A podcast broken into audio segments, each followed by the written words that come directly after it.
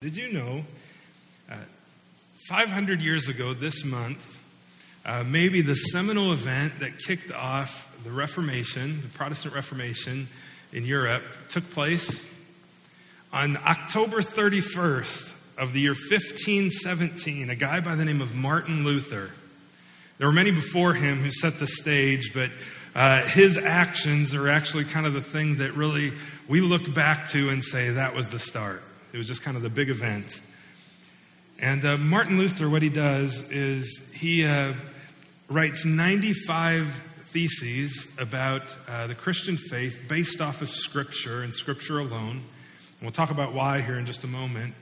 Um, and he nails them to the door of the Wittenberg Castle Church. And then everything blows up.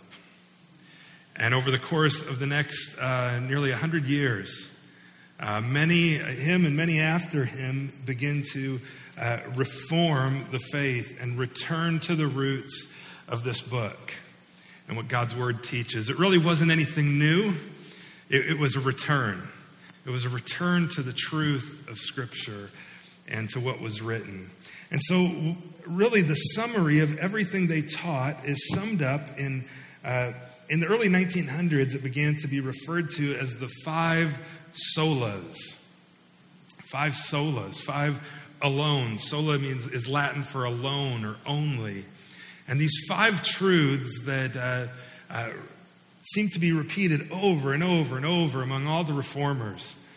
And so in the early 1900s, theologians, as they were, and church historians, as they were studying this, came up with these five solas that really characterized all of the Reformation. And uh, let me read them to you, and then I'm going to pray, and then we're going to start. I'll give you a little more background, and then we're going to start in on the first one, uh, sola Christus. That's the first one. It means Christ alone. Uh, Christ is the only and exclusive one through whom salvation comes. He is the lone mediator between God and man. Uh, also, in their writings and in their, their return uh, to Scripture was sola scriptura, only the Scriptures. Uh, the scriptures, God's word, not the institutional church, are the primary authority by which humanity must live and against which truth and error must be judged. Uh, sola gratia, only by grace, that salvation is by grace alone. It's the free and unmerited gift of God uh, to sinful humans in this world, and you cannot earn it in any way, shape, or form. Sola fides, only by faith. The gift of salvation and the benefits for being in God's eternal family come through personal faith in Jesus Christ as your Savior, not by any good works, not by going through a, a ritual in the church or participation in the sacraments. The only thing is for you to have faith and to turn to Him in faith. And then to sum it all up, soli Deo Gloria, to God alone be the glory that all was accomplished by God's grace and for His glory. And it's the culmination of all of them. And what we're going to see over the next five weeks is all five of these truths really uh, weave together. It's hard to pull one out by itself. You're going to see all of them in there. So that's why I, I give you a brief summary here before we get going. But with that, let me pray, and then uh, we'll dive into the word together. Let's pray. Father, thank you for Jesus, and thanks for your grace to us through him. Um, Lord Jesus, I pray uh, through your Spirit you might calm my heart today. Just uh, kind of a hectic morning, getting around, and some things not working, and uh, so my mind's racing in different directions. Would you uh, still use me? I pray. And uh, Holy Spirit, I thank you that you do choose to use me. Uh, I'm sinful, and, and really it's the, because of the truth this morning. It's only because of Jesus that you do. So teach us this morning. I pray against the enemy, his servants, their works and effects. Uh, this truth uh, turns on its head every accusation that he makes. And so it, he, he would desire us definitely not to hear it and certainly not to understand it. So, Holy Spirit, would you help me be clear and uh, teach me even as I teach? We love you. We love Jesus, and we're thankful for him. We pray all of this through him. Amen. As I mentioned, Martin Luther's uh, nailing the 95 Theses to the door of the Wittenberg Castle Church in 1517 uh, was really the kickoff of the Reformation. So, uh, you know, if if you're one of those people, and this is fine, if you don't, you know, you don't do anything on Halloween, here's something for you to celebrate because it was October 31st. It's Reformation Day, man. It's the day that, that, that, the Reformation really kicked off. And the reason there was a need for Reformation is because leading up to the 16th century, to the 1500s, there was great corruption in the church. There was incredible sin among the priests and among uh, the religious leaders. Um, uh, especially sexual sin and, and all kinds of different things going on that uh, if you come to uh, our Doctrine Wednesday next Wednesday, you'll learn more about. So I'm not going to go into all of that today. Um, but there was great sin, great corruption, um, and there was an incredible departure from the true teaching of Scripture in the church at that time. Rather than Scripture being the primary authority, the church and its tradition had become the primary authority. Now, over the years leading up to 1517, there were uh, many attempts at reform uh, by people within the church. Uh, Luther himself, actually, at the time was in the church. He was a monk, which he would later uh, leave uh, the monastery and uh, begin translating the Bible into German and planting churches and doing things like that. But there, was, there was an attempt for reform from within the church, but it never really took. curiously enough, though, none of them proved to be effective. And, and even people knowing all the corruption in the church didn't threaten its position in society for one simple reason. Uh, the church's principal commodity in the day was salvation, and it had a monopoly on it. No matter how corrupt the church was, no matter how much it was criticized, no matter how many reform programs were dreamed up, debated, even implemented, uh, the church itself was fundamentally unassailable since it was the gatekeeper to heaven. Unlike today, people in the 15th and 16th century, think about it, they lived daily in the presence of death. Uh, they thought about death a lot. The afterlife was continually on their minds. And so, as long as the church was the only game in town uh, for salvation, nobody really wanted to mess that up. And its power couldn't be effectively challenged. Does that make sense? Well, uh, Luther and others still recognize that, hold on, we have to challenge it because um, they're leading people ultimately to their damnation because they're not finding salvation in Jesus alone, which is revealed in His Word alone. And there were some bold men and women that we need to be thankful for who returned the church back to the roots of Scripture. The intention was never to split off and form new churches. The intention was to reform the Roman Catholic Church, but it simply didn't happen. And so, because of that, now today there were different strands of the Reformation, and uh, many Protestant churches today, and evangelical churches among them, uh, who look to the Reformation really as a return to Scripture and a return to orthodoxy. Uh, I mentioned that the five sola, I mentioned the five solas that sum up this, and today we're going to talk about sola Christus or uh, Christ alone. And Christ alone, this doctrine affirms that our salvation is secured by the work of Jesus Christ alone on the cross. That can be added to it. There's salvation in no one else. Jesus Christ is the lone mediator between God and mankind. See, during the time of the Reformation, the Roman Catholic tradition had placed church leaders as priests in the role of intercessor between laity and God. And hear me when I say this. Hope you know my heart. My heart here isn't in saying some of these things to, to bash the Roman Catholic Church, okay? Not at all. But the reality is that they're a major player in the Reformation at this time, and you, you can't talk about it without talking about some of the things that they taught, which, uh, and, and some that they continue to teach that I don't see in Scripture. You can make that determination for yourself today. Uh, but they would make priests as the intercessor between laity and God. And Roman Catholic doctrine also viewed Jesus' mother, Mary, and they continue to, as a co redeemer. You know, we, we just sang uh, from, from Timothy that there is one mediator, the man Jesus Christ. Uh, and they look to deceased saints as intercessors. Uh, furthermore, the church made righteousness a commodity to be earned through good works and penance rather than a gift that comes only by grace, which we'll get to in a few weeks.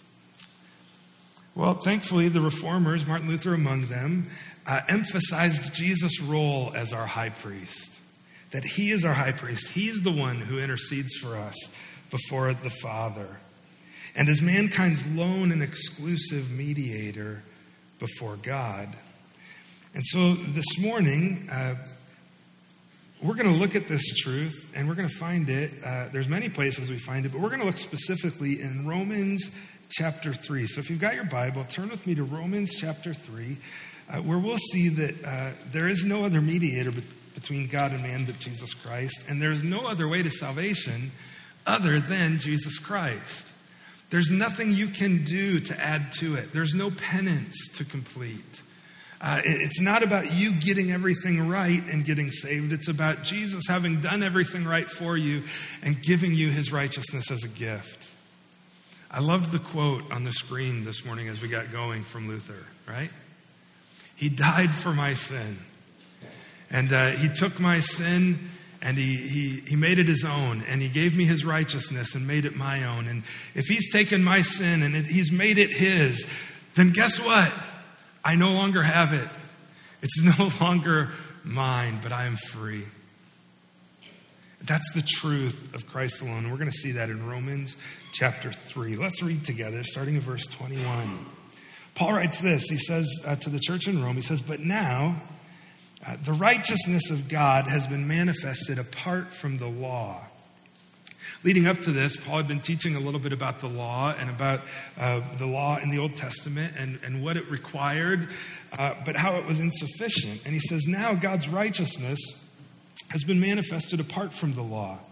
Essentially, that uh, by the law, you can't ever achieve God's righteousness. By good works, you can never become righteous or holy. However, he says, although the law and the prophets bear witness to it. I'm going to read through the text and then we'll come back here. The righteousness of God through faith in Jesus Christ for all who believe. For there is no distinction, for all have sinned and fall short of the glory of God, and all are justified by his grace through the redemption that is in Jesus Christ, whom God put forth as a propitiation by his blood, to be received by faith. This was to show God's righteousness, because in his divine forbearance he had passed over former sins. It was to show his righteousness at the present time, so that he might be just and the justifier of the one who has faith in Jesus Christ. That he might be just and be the justifier of the one who has faith in Jesus Christ. Well, on your message notes this morning, I've got a little chart, and what I want to do before we unpack this text is I want to teach you the truth and uh, I'm visual, so you've got some graphics. Is that helpful for you, maybe, too? And uh, this, I think, will help summarize what it means, what the Bible teaches about salvation in Jesus Christ and in Christ alone.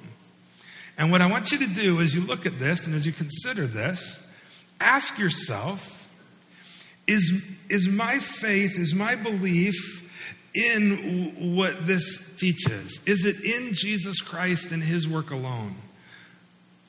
Or am I finding myself putting faith in myself to do enough good works, to be right enough with God? Am I putting my faith in the fact that I go to church all the time? And I've gone to church my whole life. And so my faith isn't in Jesus, but it's in, again, my works and my actions. Think about that here as we talk about it. So, as we talk about the work of Jesus, it's really twofold. You know the hymn, Rock of Ages, right? The, the death of, be of sin, the double cure. You ever wonder what that means?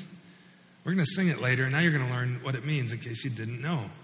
But be of sin, the double cure. See, Jesus accomplishes two things for us on the cross. One, the big thing that he does, the first thing, two big things, but the first one is he atones the Father. He satisfies the Father's wrath for sin. See, Romans 3 tells us that, that all have sinned and fall short of the glory of God. We read that in, in verse 23. But also in chapter 6, it tells us that the wages of sin is death. And throughout the New Testament and the Old Testament, we see that because of our sin, God, who is just, demands that wrath be meted out for sin. He's perfectly holy. He's perfectly just. He's perfectly good. And so when we sin against him and when we miss the mark, he has no option if he's not to deny himself, but then to pour out wrath for sin. It has to be poured out, it has to be dealt with. We've all sinned, we've all messed up. Well, Jesus lived a life that was perfect without any sin. He's the only one in human history to get it right perfectly every time. He was tempted in every way that we are, yet without sin, the, writers of the writer of Hebrews tells us. He never messed up. He never dropped the ball. He never missed the mark. And because of this, though, uh, he's a perfect sacrifice for us. And yet, God still on the cross, Jesus goes to the cross for you and for me, takes my sin. He who had no sin became sin so that I could have the righteousness of God, Paul writes. And he dies on the cross. He didn't earn death, that wasn't a wage that he earned, but he died on the cross. And what happens is he takes the punch of God's wrath. In the text this morning, we saw it, the word uh, in, uh, where is it? What verse here? That he's the propitiation for our sin.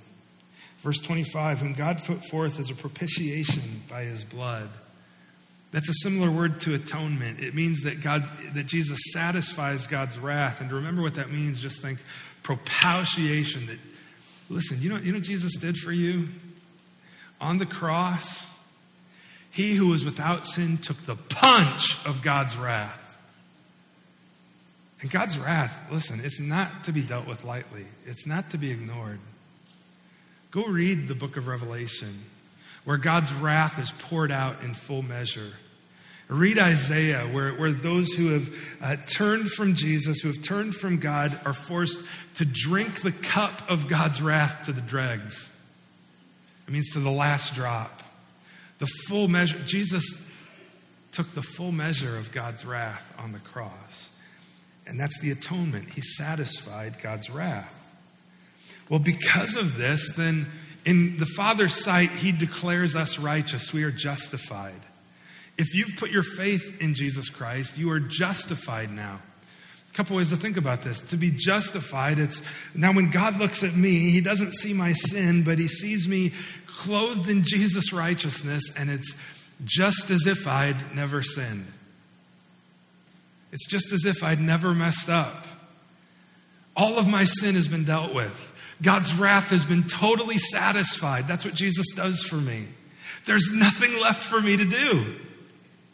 See, when the reformers began teaching this about Christ alone, it's, it's because there were so many other things added on to what Christ had done that you had to do in order to earn salvation. You had to pay, you had to uh, pay indulgences. You had to do penance. You, you had to do all kinds of good works. You had to take communion. You had to participate in, in, in all of no, no, no, no, no, no, no. All of that's great, and that should flow out of your life of obedience to Jesus, but it doesn't earn you God's favor. It doesn't satisfy his wrath. Only Jesus' death satisfies God's wrath. There's nothing left for you to do. That's why he said, It is finished. It's finished. No overtime. It's done. That's it.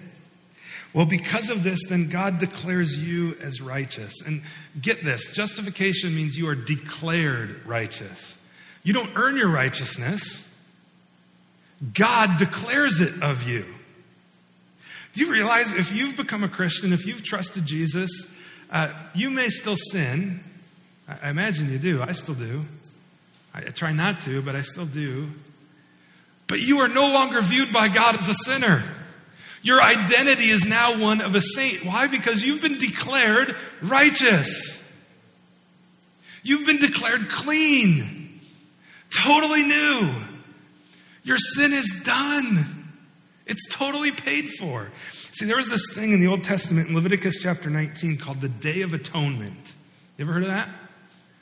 And uh, on the Day of Atonement, uh, it actually, Yom Kippur, it was just this weekend in Israel on Friday, I believe. And on Yom Kippur, what they would do is uh, God gave commands to them. He said, What I want you to do is I want you to take two goats out of the herd, two lambs out of the herd, and uh, two that are spotless and without blemish. And on the first one, what I want you to do is I want you to, uh, the priest, everybody's going to confess their sin, and the priest is going to pray over it and symbolically put all the sin of the people on this lamb. And then he's going to slit its throat and kill it and drain its blood and offer it as a sacrifice. And you can imagine, imagine if we did that today, right?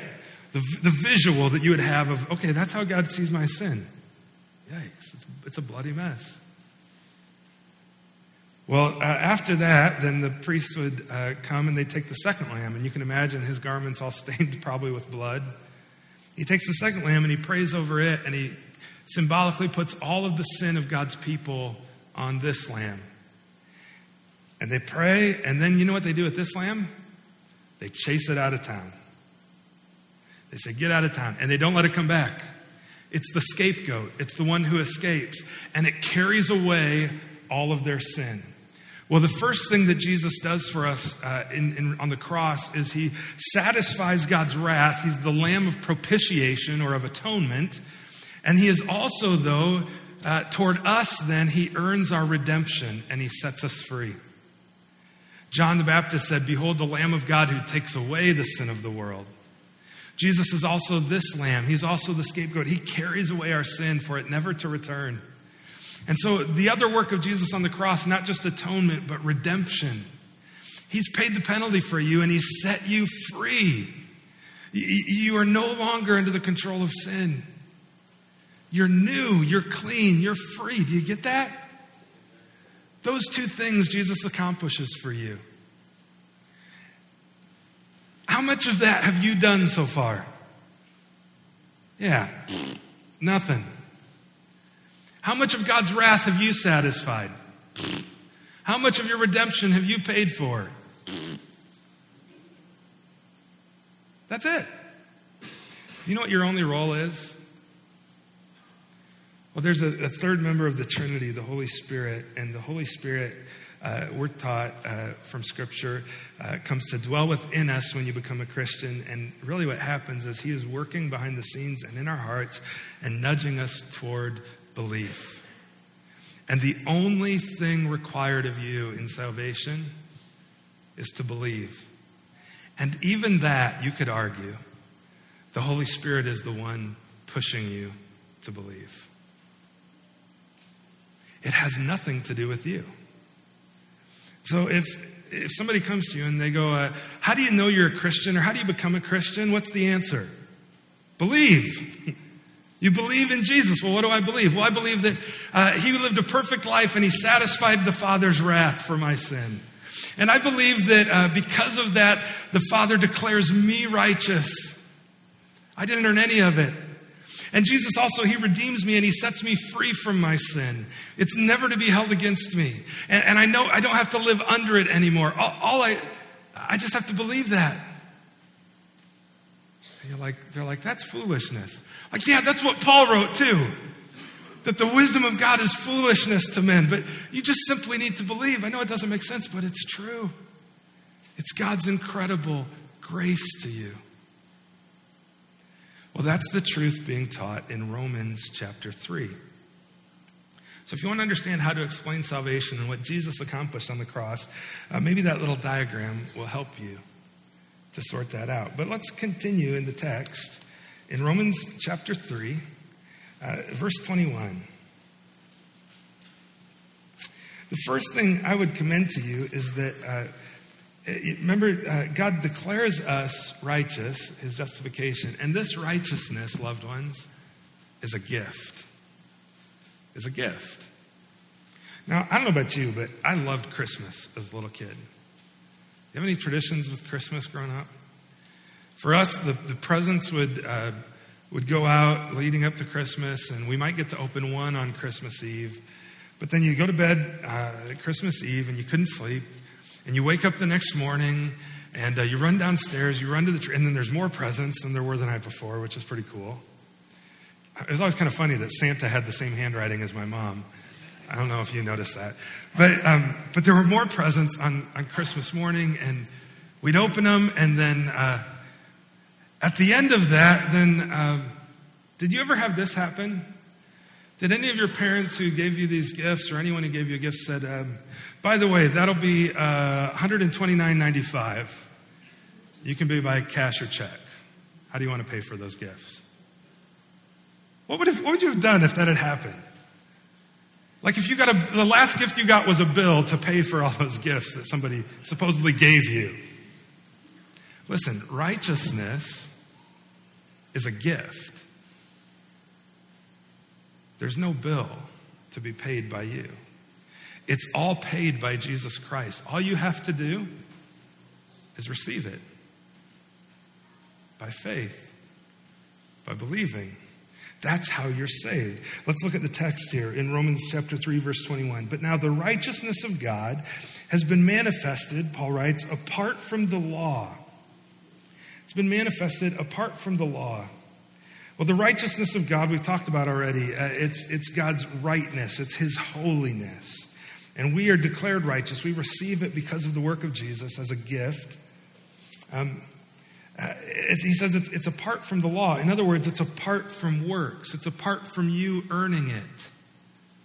However, he says, although, however, the law and the prophets, this is really what they're all teaching.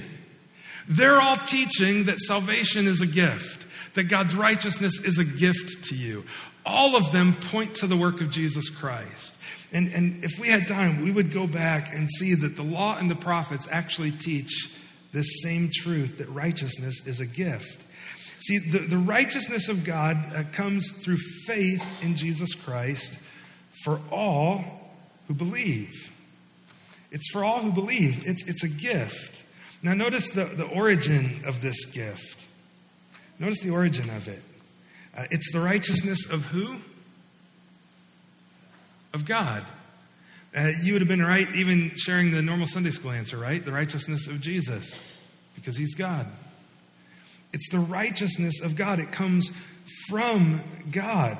Philippians 3, uh, or, or, excuse me, uh, yeah, Philippians uh, 3, verse 9. And be not having a righteousness of my own that comes from the law, but that which comes through faith in Jesus Christ. It, it comes from God. That's its origin. It's apart from the law, but it, it's testified to by the law. It's, it's, a, it's a gift. Ephesians 2 8 and 9 says that uh, your salvation, it's a gift of God, not by works that no one can boast. Friends, righteousness is a gift to be received, and it's a gift that's needed by all sinners. See, look at the end of verse 22 into verse 23. Is anybody a sinner here? Anybody ever sinned?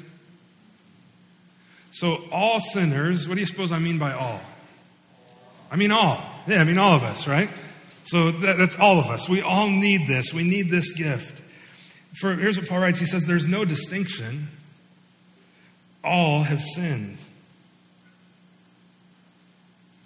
and fall short of the glory of God." Well, uh, all here in the Greek also means all. We've all sinned. We've all messed up. Every one of us needs this gift. And if you've sinned, guess what you can never do? Because one sin disqualifies you from it. You can never earn God's righteousness. Because his righteousness is perfect and holy without sin. And so even if you sin once, you're disqualified. You can never earn it. But there was a man who lived a perfect life, who never sinned, who earned and kept his righteousness, really, and then offers it to us because of his work on the cross, Jesus Christ. This righteousness that's a gift, it's needed by all sinners. Uh, some consequences of this. Um, see, consequence is that, that I can't earn it, that I can't do anything to add to it, that uh, uh, being good enough is never good enough. It's never enough. All people today would affirm that they're sinful, but the problem is few would affirm uh, maybe that there's any consequence to their sin because our sin ultimately earns us damnation in hell. See, Jesus was our propitiation, He was our atonement. He took the punch of God's wrath. And He offers us salvation as a gift that you have to receive. But guess what happens if you don't receive it by faith? Then you're the one who will satisfy God's wrath for your sin. It's really simple. There's two options. Either you receive the fact that Jesus satisfied God's wrath for your sin, or you say, No, I got this. And you're going to satisfy God's wrath for your sin. It's a hard truth to teach, but it's true nonetheless. That those apart from Jesus Christ, who die apart from faith in Jesus Christ, will spend their eternity in hell paying the penalty for their sin under God's wrath. I know that's really unpopular to say today. How intolerant of you, Josh. But, um, you know, how exclusive of you. Well, guess what? Jesus is incredibly inclusive. That this gift of salvation is to anyone who would simply believe and put your faith in him. But the text is clear that those who don't will be the ones who satisfy God's wrath for their sin. So, how do I receive this gift? It's received only by faith. It's received by faith. Look through the rest of the text here. Uh, verse 22 tells us uh, the righteousness of God through faith in Jesus Christ for all who believe. Uh, for all have sinned and fall short of the glory of God and are justified by his grace as a gift through the redemption that is in Christ Jesus, whom God put forth as a propitiation by his blood. In other words, as a satisfaction of his wrath by his blood, an atonement, an atoning sacrifice, to be received by faith. Now, why would God want us to receive this by faith, by simply believing? Because I don't know about you, but there's, I, it's like a, feel like I ought to do something to earn it. Well, the problem is uh, when, you, when there's something you have to do, it's never going to be enough. You're never going to get there. You're always going to fall short. And the reason it's by faith, Paul tells us right here in the text, this was to show God's righteousness. Because it's not about your righteousness, it's about Jesus' righteousness. And the reason you receive it by faith is to show his righteousness, that it's all about Jesus. See, because in his divine forbearance, he had passed over former sins. In a sense, what happens in the Old Testament, all the sacrifices in the Old Testament, none of them dealt with the people's sins. None of them did. But, but God took that and, and uh, he received it. And essentially, what he did is he, for lack of a better way to say it, it's like he pulled a big tarp over all the sins of the people in the Old Testament and he piled them up and he saved them and he poured them out on Jesus on the cross. Because ultimately their sacrifices pointed ahead to the ultimate sacrifice. God, in his forbearance, in his restraint, he passed over those former sins. He didn't mete out wrath until Jesus on the cross.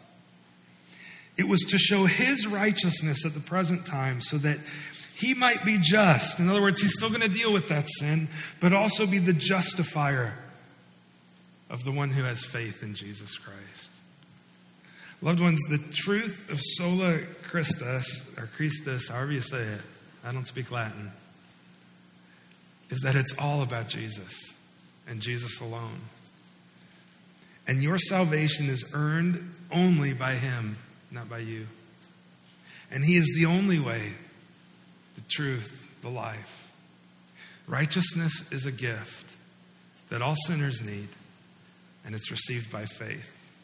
Amen?